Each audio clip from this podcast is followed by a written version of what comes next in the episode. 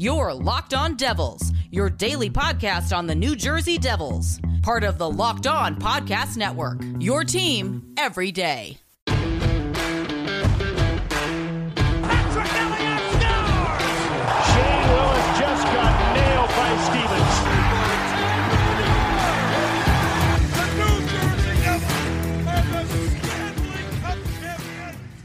Alrighty now, what is up, New Jersey? Welcome back to the Locked On Devils podcast here on the Locked On Network. I'm your host, college hockey play-by-play announcer, and also Devils writer for the Hockey Writers, Trey Matthews. And it's currently 1:17 p.m. Eastern Time, August 11, 2021, at the time of recording.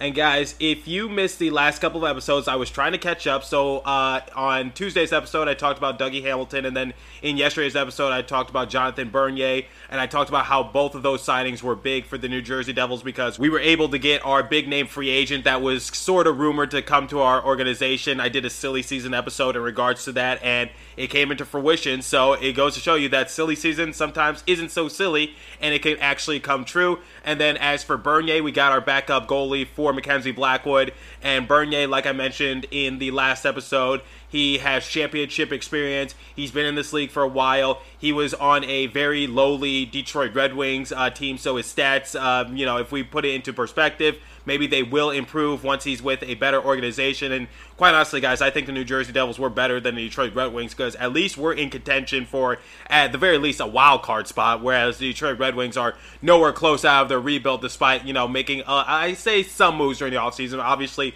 their biggest one, in my opinion, was Nedeljkovic, but you're going to have to uh, talk to Nolan Bianchi of Locked On Red Wings to get more information on that. But anyway, let's focus on the now. So it's been a busy offseason for the New Jersey Devils, and I kind of feel bad for missing out, but like I told you guys in the first episode in which I returned after like a week and a half, I said I was on vacation, so I didn't really have time to uh, you know, sit down and record an episode and basically give you guys uh, my initial reaction to Dougie Hamilton and Jonathan Bernier and Thomas Tatar and, you know, other things that were happening amongst the organization and also the league. But, you know, like I told you guys, sometimes we all need a vacation, but I'm doing the best I can. And I decided to make it up to you guys. So, joining me on today's show, he is from The Athletic, and I've actually mentioned him on this show many times before when I need a source. So it's Corey Masisak, aka Corey from The Athletic. So he is joining me on today's show. We're going to reflect on this past season.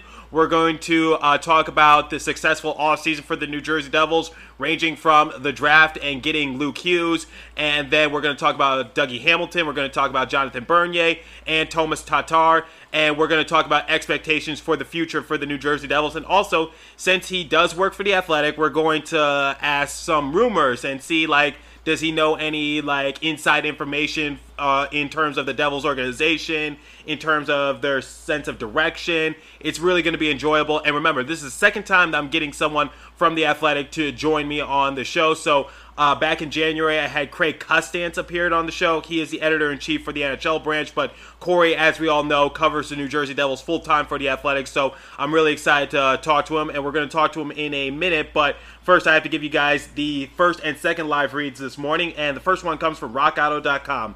So, with the ever increasing numbers of makes and models, it's now impossible for your local chain auto parts store to stock all the parts you need. Why endure often pointless or seemingly intimidating questioning and wait while the person behind the counter orders the parts on their computer, choosing the only brand their warehouse happens to carry? You have computers with access to RockAuto.com at home in your pocket. Save time and money when using Rock Auto. Why choose to spend 30%, 50%, or even 100% more for the same parts from the same car dealership?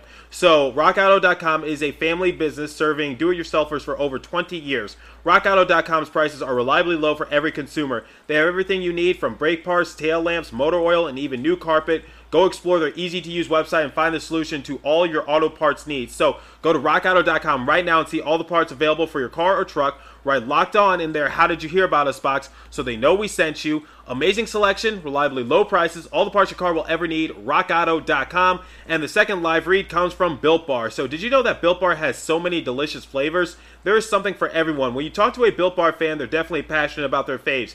If you don't know the Built Bar flavors, well, you're missing out. They have coconut, cherry barcia, raspberry, mint brownie, double chocolate, salted caramel, strawberry, orange, cookies and cream, and German chocolate but you know what my favorite flavor is? Well, recently I love me some coconut because I was just on vacation. So if you haven't tried all the flavors you can get a mixed box where you'll get two of each of the nine flavors. So not only are Built Bars the best tasting protein bars ever, but they're super healthy as well. Check out these statistics 17 to 18 grams of protein, calories ranging from 130 to 180, only 4 to 5 grams of sugar, and only 4 to 5 grams of net carbs. Amazing flavors, all tasty, all healthy. So uh, order today and get that raspberry or whatever Built Bar you like. So the offer is go to BuiltBar.com and use the promo code LOCKED15 and you'll get 15% off your first order. Again, use the promo code LOCKED15 for 50% off at BuiltBar.com. Okay, I've kept you waiting long enough. Now let's talk to Corey Masisek from The Athletic as we're going to reminisce on this past season, talk about the offseason and expectations for the New Jersey Devils, and maybe he'll give us some even more insight in terms of what goes on behind the scenes at the Prudential Center. So let's take it away. And joining me is another worker from The Athletic. I've had Craig Custance on this show before, but he covers the New Jersey Devils full time for The Athletic's hockey branch. It's Corey Masisek. Corey, how you doing? I'm doing great. Uh, feels like uh, the off season is sort of winding down, and it's almost time to get ready to watch some hockey games again. Yep, it's uh, is it October yet? Because it's been a successful off season for the New Jersey Devils, but you know, from Dougie Hamilton to Thomas Tatar, Jonathan Bernier, uh, Luke Hughes. Uh, I think uh, Tom Fitzgerald has really hit the nail on the head so far. But um, I want to uh, for, for, first uh, just establish with everyone. So you obviously work for the Athletic. Um, are you like on any insight with the New Jersey Devils? Like, uh, will we see you at like press conferences? Do you have any like like uh, information in terms of just like uh, what goes on in the New Jersey Devils organization? Yeah, I think um, you know. I mean, uh, certainly the, over the last couple years, it's been it's basically you know basically since the pandemic started, it's been nothing but Zoom calls. So at least uh, whenever after games and practices. So there's there's been a lot of a lot of pe- people probably hearing my voice on pre- if they're listening to press conferences. But uh, generally, whenever whenever the season starts, if we're allowed back in the locker room again, like you know the days the days before the pandemic, I uh, I tend to try to do most of my reporting away from away from the cameras and uh, and try to get away from the scrums when I can. But uh, yeah, it should be. I mean, just just that just that in general is is going to be one of the interesting things to, to watch this season. Is you know just where, where the media is going to be allowed to go and be. And last year was a very different year than than anything we've ever really experienced before. Right, and let's just talk about this past year. Um, I, I, had a bunch of New Jersey Devils personalities on my show uh, a couple weeks ago. I talked to Alex Chavancy of the Hockey Writers, Dan Rice, uh, Neil, who runs Devil State of Mind podcast. Robert Inkin Jr., uh, Chris Weisel, and you know we basically talked about uh, just just the uh, reminiscing over the New Jersey Devils season. So I want to give your opinion. I want you to join the party a little bit. What were your opinions on New Jersey Devils uh, this past season? Well, um, I mean, I, I think one way to look at it would be um, if there was a way to draw up a script where they a lot of the young players showed tangible improvements and people would could feel better about the long-term health of the organization while also still getting a high draft pick because you lose a bunch of games. I mean, I, I think it kind of worked out uh, pretty well. Now, granted, look, lots of lots and lots of fans are just sick and tired of them losing and don't want to hear anything more about high draft picks and ping pong balls and and all that. And I totally get that they probably some of those same people probably felt a little bit different whenever Tom Fitzgerald said Luke Hughes' name at the during the draft. I mean, that's that's sort of the the reward that you get from all of the pain. But um, yeah, I know. I mean, I think you know there was a lot of you know a lot of uncertainty about how the season was going to go with a new coach, and Fitzgerald was in his first year as the full time GM, and you know they had they made a few off season additions, but it certainly wasn't like the summer of 2019 where you know, they people were saying that they had, you know, quote unquote won the offseason. So, you know, I, I, think obviously Jack Hughes taking a big step was was the most important thing that happened. Um, I, I think just in general over the whole team, the, I thought that they played, they just looked much more competitive and played much better at even strength in particular. Um, obviously the special teams were still a mess, but that's, you know, that's something that can be fixed. Um, it's, you know, I mean, the thing that I wrote the day after the season ended or on the last day of the season was that it was going to be very hard to figure out exactly what happened that season because you know we we think that a bunch of young players took a step forward but like just from the covid stuff and the way the schedule was and all of there's just a whole lot of factors that it, it almost feels like we're going into this training camp still not entirely sure what they have with some other young players outside of maybe Jack Hughes and Nico Hischier. But um but I would say on the whole, like, you know, I mean it was just a weird, messy season for everyone in the NHL and you know, the Devils had one of the worst COVID outbreaks in the league and there was definitely a point later in the season where it was like one of the things that I've always said is like you there's a way there's almost like an art to if you don't want to call it tanking let's just say playing for draft position where you the team needs to compete. They need to lose close essentially and that wasn't happening near the end of the season. There was a that's that stretch of eight or ten games in there where it got really ugly and that wasn't you know that wasn't ideal for anyone. But i, I do think as a whole um you know lindy ruff and tom fitzgerald and even the ownership group we're going to probably look back at that season and say that some guys took a step forward and and that was what they needed from it Right. And, you know, like, like I said, uh, this was a pretty successful offseason because uh, we needed a top free agent. We got it. We needed a defenseman. We got it.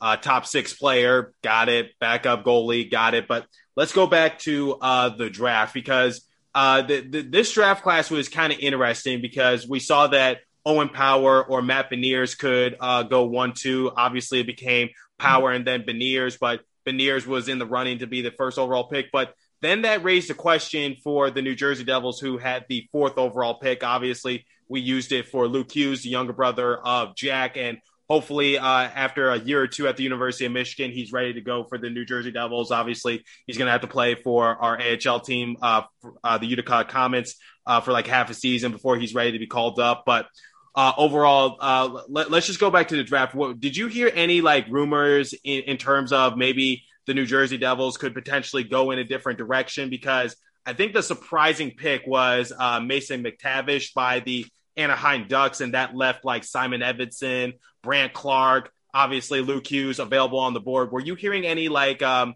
rumors as to what the New Jersey Devils were going to do, whether it be drafting someone completely different than their projected uh, draft selection, or maybe even trade that fourth overall pick away from maybe someone like Jack Eichel is something I was kind of hearing as well. Like, uh, what, what, was going on uh, like the days leading up to the draft and the aftermath? Well, I think, I mean, pretty much throughout the entire process, it was, it was, you know, whether it was people from inside the organization or outside, people were just saying, you know, we're saying Luke.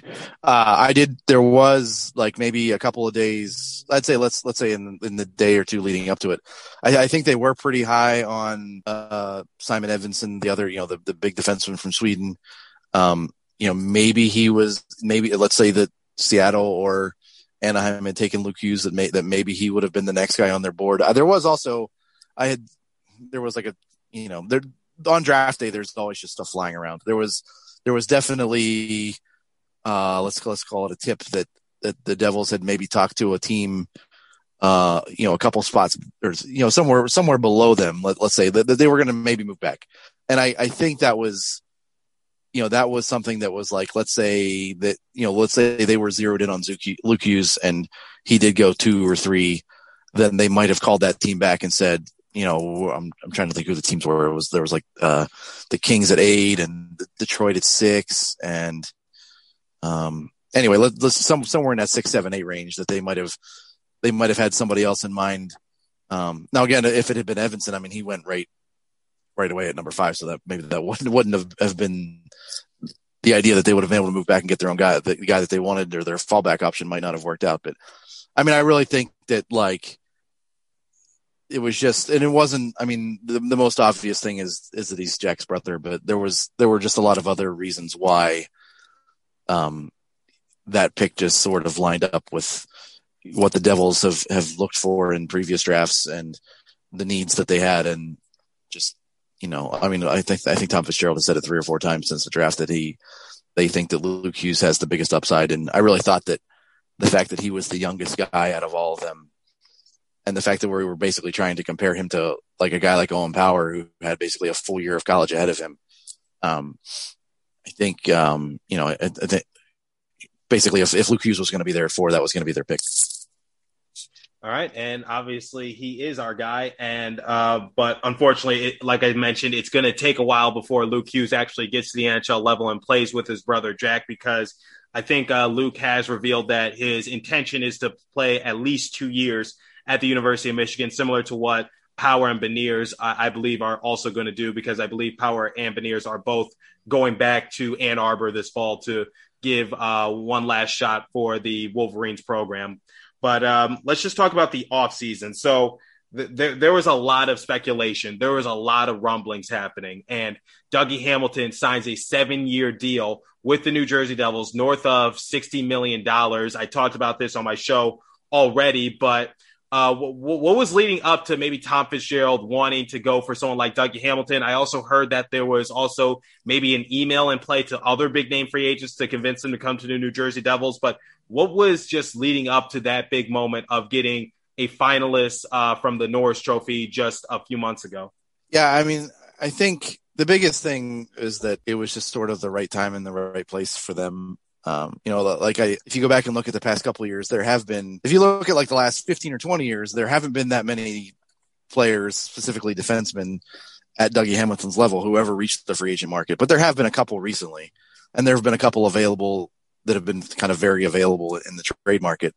And, you know, there wasn't where the Devils were with their rebuilding process. It just wasn't, you know, I remember a couple years ago writing about whether or not they should make a play for Erik Karlsson before he got traded to the Sharks. And then last year it was Alex Pietrangelo when he became a if he was going to become a free agent from the Blues. And both of those guys were older, and like we've already seen with Erik Karlsson and the Sharks, like if you're two or three years away from contending, you know, getting a guy and signing him to a seven or eight year contract who's already in his thirties, um, maybe doesn't work out the best for you. Uh, so I think the fact that the fact that Dougie is younger I mean, he's only, he's only 28 at this point.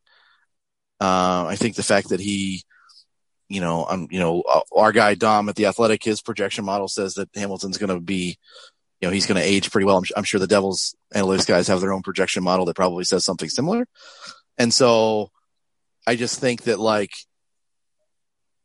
this was sort of just a perfect opportunity where there weren't a lot of teams that had the enough had enough cap space to really give Hamilton that type of offer.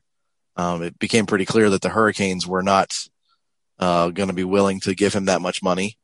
Um, there were maybe, you know, maybe one for sure, and maybe a second, another team out there that was, I think they were, so that was sort of the thing. Like there was the report early in the day that, that the deal with the Devils was already done. And then, um, Tom Fitzgerald had, had sort of, uh, said that wasn't true or whatever.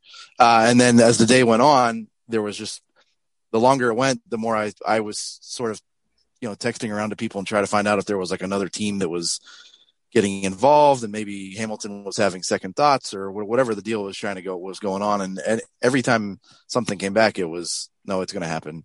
So I mean, I think the biggest thing was that the way that the contract is structured was really complex and not very it was not a standard seven year deal like just nine million a year. So that was probably the biggest thing that they were, were sort of haggling over.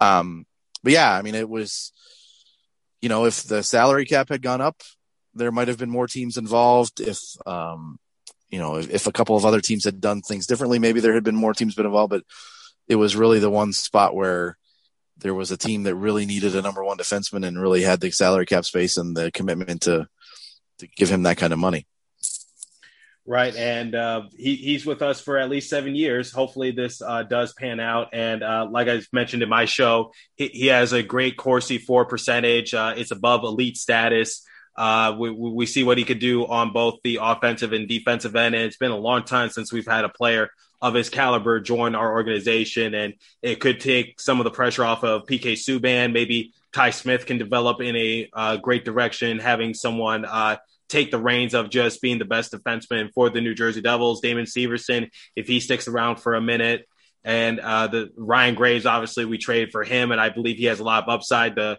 main question is, can he translate his success from the Colorado Avalanche, a, just a great organization, to uh, Newark? But uh, obviously, that's uh, just a question mark. That's just going to have to wait till the season starts and.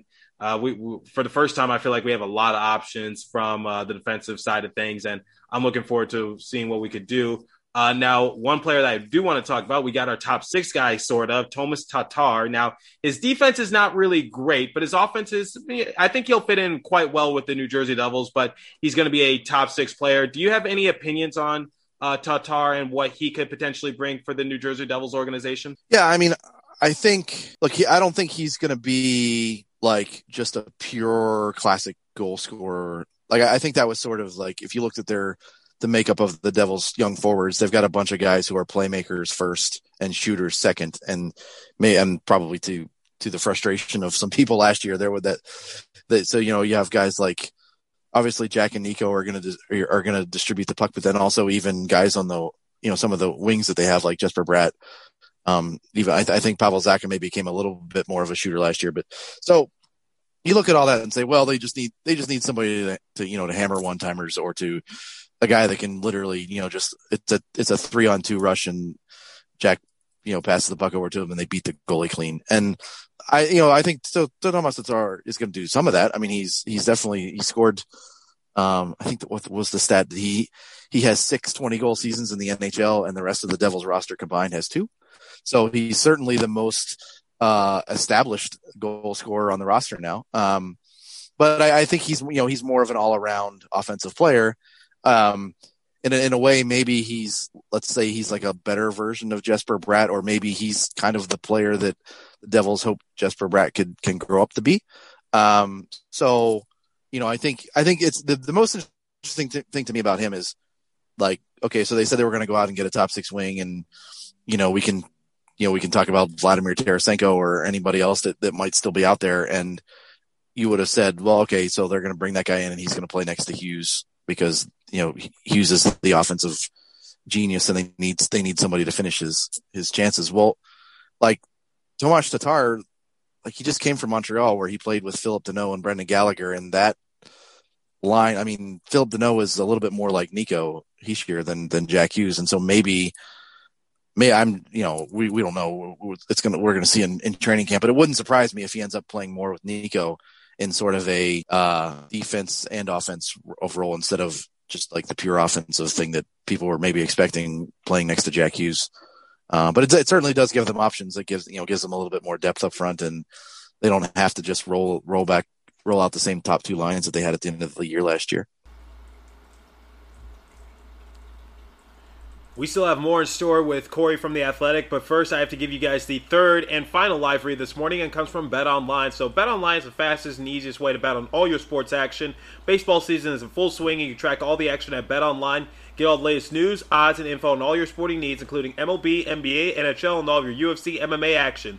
Before the next pitch, head over to BetOnline on your laptop or mobile device and check out all the great sporting news, sign bonuses, and contest information. Don't sit on the sidelines anymore, as this is your chance to get into the game as teams prep for their runs to the playoffs in the MLB. So head to the website, use your mobile device, and sign up today. And receive your 50% welcome bonus on your first deposit when you use the promo code LOCKED ON. Bet online, your online sportsbook experts, and remember to visit our friends at Locked On Bets for all your betting needs there as well. So let's get back to our discussion with Corey Masisak from The Athletic in terms of the New Jersey Devils season. I do agree with you. I believe uh, Tomas Tatar uh, is going to have to play with like Jesper Bratt and uh, Nico Hischier because both of those players are great two-way uh, players uh, on the New Jersey Devils roster, and uh, the thing is, Tatar was a healthy scratch uh, for the Montreal Canadiens during their playoff run. I believe he played in one series, and I believe that was against um, the Toronto Maple Leafs. But they had to healthy scratch him because his defense is not really that great. So he could have had much more playoff experience, but uh, his defense just wasn't uh, holding up uh, the end of the bargain. So they, they, had no choice but to scratch him. But for the New Jersey Devils, I don't think he'll be a uh, healthy scratch. I, I, believe we just have to hide him amongst great two way players like Bratt and um. So I believe I don't think he'll be on Hughes's line because I think Hughes is strictly like you know great offense, and we don't really need like um, him uh, just disrupting the rhythm of the young line of Hughes, Kuokkanen, and Sharangovich. I believe Tom Fitzgerald and uh, Lindy Ruff, they're going to run that line next season to see how it works. But I think um, j- just overall, our top six guys of uh, of Hischier, Bratt, um, Tatar, and then Hughes, Kuokkanen, and Sharangovich. I think it'll be interesting to see next season. And obviously, it's going to raise a question as to what's going to happen to Pavel Zacha. Will he remain in the top six? Will he be moved down? Uh, I believe uh, he's improved year after year, but that's just a question we're just going to have to wait until puck drop to start the season. So uh, let's talk about backup goalies. So uh, Corey Crawford uh, abruptly retires earlier this year during training camp. Uh, that puts Scott Wedgewood into the backup role, uh, surprisingly. And Scott Wedgewood, I think he got off to a pretty decent start, but didn't finish off the season on the best of notes. And Aaron Dell was a complete disaster. But now we got Jonathan Bernier. Jonathan Bernier, aka the guy who thought Nelson Mandela was a backup goalie. But anyway, let's talk more from a hockey standpoint. Uh, how did this come into fruition? Because I heard that Jonathan Bernier had a phone call with Marty Brodeur about coming to the New Jersey Devils after having a fallout contract dispute with uh, the Carolina Hurricanes after the Nedeljkovic trade. So, how did this all just become about, and how do you think he'll impact our roster?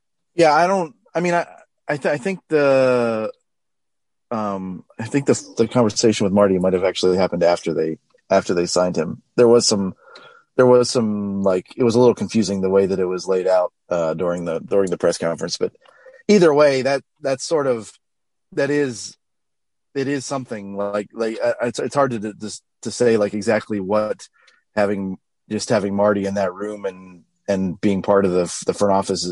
I, I go back to like you know even let's say an off season or two ago when there was there was some uh you know there were there was some I don't know what the right word is. Uh, we we weren't sure that Marc Andre Fleury was definitely going to stay in in in Las Vegas. Obviously, that that move actually happened this summer. This summer, but it, there was the, the summer before before the Corey Crawford thing. There was some question about whether the you know Vegas might trade uh, Marc Andre Fleury because they had just signed Robin Lehner, and um, you know it, it, it was pointed out to me that Marc Andre Fleury's favorite goalie growing up was Mark was was Mark Brodeur, and he had you know his poster on the wall and all that thing. So I do think there's you know that, that, that maybe that you wouldn't have thought that New Jersey was the place that the Marc Andre Fleury would want to play at the end of his career. But if Marty was around, you know maybe that maybe that would factor into it. But regardless, um, I do think that like Jonathan Bernier is basically going to be pretty close to what they thought Corey Crawford could be last last season. I mean, they, they were, you know, they were obviously very excited to to land Crawford. He was you know, arguably the best goalie on the market, and and is given the price that they paid, he was the best value. Um, that he didn't, you know, it didn't last very long. Um, so, I, but I do think that, like, just look, they haven't had, they haven't had two goalies play well at the same time in a very long time. I mean, this for this organization, honestly, ever because Marty used to play, you know, 65 to 70 games a year, and then uh, so that this organization has never really done the tandem thing where it, you sort of tag off and tag, you know, tag in and tag out, and maybe one guy plays 40 to 45 and the other one plays 35 to 40. Um, so that that could be that should be interesting. But just just the the the the numbers on how like competitive the Devils have been the past couple years when Mackenzie Blackwood plays versus how like worse than the Buffalo Sabres and Detroit Red Wings they've been whenever somebody else has played, whether it was Cory Schneider or Keith Kinkaid or, um, you know, uh, Louis Domingue or Aaron Dell or Scott Wedgewood. There's just sort of been a, a long line of guys who have tried to help Mackenzie out and just, you know, I mean, I think just looking back at last season, like, you know, the COVID stuff really hit, hurt him maybe more than anybody else on the roster. And the fact that they just didn't have and the a guy like Bernier that they could just say, look, we need you to play for two weeks right now because Mackenzie needs to get his stuff together. Um, that I mean that that type of thing over the next two years could be the difference between a playoff berth and not and not making it. I mean, there's every year there's you know eight to ten established starting goalies in the NHL who just get to get into a funk, and Mackenzie has had a funk in pretty much every season that he's been in the NHL, and to have the guy they can just step in and start seven or eight games in a row or eight out of 10 or whatever they need them to, to do. And so maybe the team goes, you know, six and four in that run instead of two and eight. Like that's a, that's, that could, if they're if they end up where they think they're going to be over the next couple years, which is fighting for a playoff spot, that that two week stretch could could end up being the difference. Right, and I'm looking forward to seeing what could potentially happen. But it kind of leads into my uh, last and final question, which is, um, what are your expectations for the New Jersey Devils this upcoming season? Yeah, that's going to be an interesting uh, topic of discussion for the next whatever it is, six weeks until the season starts. I'm sure. I mean, look, they, you know, there's there's already been articles written about how they're the most improved team in the league. I don't I don't doubt that. I mean, our our guy Dom, his model said they were the most improved team in the league, and that was before they added to Tatar. So now they're even more improved. Um, I think that like one thing that has already emerged for me, I like I, I wrote a thing that that uh, ran uh, today. What did say? Tuesday, uh, and that it was sort of the first in a series of season preview type articles. And like, if you just look at the roster, I think it's totally fair to look at the twenty. You know, the guy, whatever that you think their twenty man roster is going to be on opening night, assuming everyone is healthy, and say those twenty guys could get to ninety five or ninety six or ninety eight points and make the playoffs if everything goes right. That's I don't think that's out of the question what is probably out of the question is that those 20 guys staying healthy and the issue for them is their 21 to 30 is um is just not at the level of what some of the other any you know playoff caliber teams is going to be so i i do think that you know they're they're they're i think there's going to be nights where they look like a playoff team or even stretches where they're going to look like a playoff team and then they're just going to be one one in one or two major injuries away from from uh, not necessarily looking like one. But I, I do think that like, you know, while plenty of plenty of people want this rebuild to be over yesterday, I do think that like this off season in particular has sort of given it a little bit more of a precise direction than it than it's been. It's just for the past few years, it's just sort of been well, we're in a rebuilding mode and it's it's going to sort of take its own time and whenever it's ready, it's ready. And I think that getting Dougie Hamilton and getting a couple of other guys that are going to help right away sort of sets them in the right direction to where they want to be in a couple of years, I would say. Um, so, I you know, I mean, I think the expectation for this year is, uh, for one, like they just, they're not going to get blown out, you know, once a week or, or, or whatever that, whatever it was from, you know, from their lowest points over the past couple years. I, I think they're, you know, I, am sure that they would like to get to the trade deadline and the discussion about the Devils not be okay. Who, which, you know, which unrestricted free agent, you know, who, are they trading PK Subban to, or who are they trading? Um, actually, he might be the only major UFA on the on the roster now that I think about it. But, um, but yeah, just just that idea that like every year for the past few years, it's whenever the trade deadline comes around, it's who are they trading away you know, this year, maybe let's say they're, you know, a handful of points out of the playoffs and people are even talking about maybe they could try to add somebody to make a push. Um, I, I don't think that they're by any means is it like they have to make the playoffs this year. I don't, you know, I don't think there's going to be any sort of edict like that from ownership or from management or anything like that. I, I think they just want to see progress.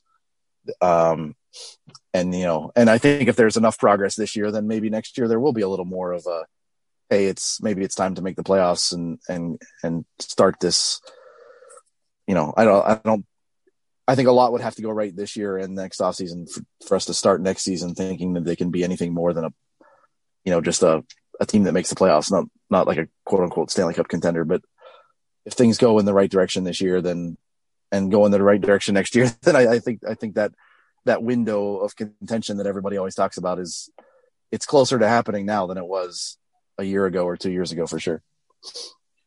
Well, Corey, we talked about everything. We talked about the draft. We talked about rumors. We talked about the offseason. We talked about expectations. And uh, I just want to thank you for taking time out of your busy day to just come on and talk about the New Jersey Devils. And make sure you check out some of his work for The Athletic. He does uh, great work. And like I said, second time that I'm getting uh, The Athletic member to join the show from Craig Custance to now Corey. So thanks once again. Hey, yeah, thanks for having me. I'll be happy to come back sometime during the season or training camp or whenever.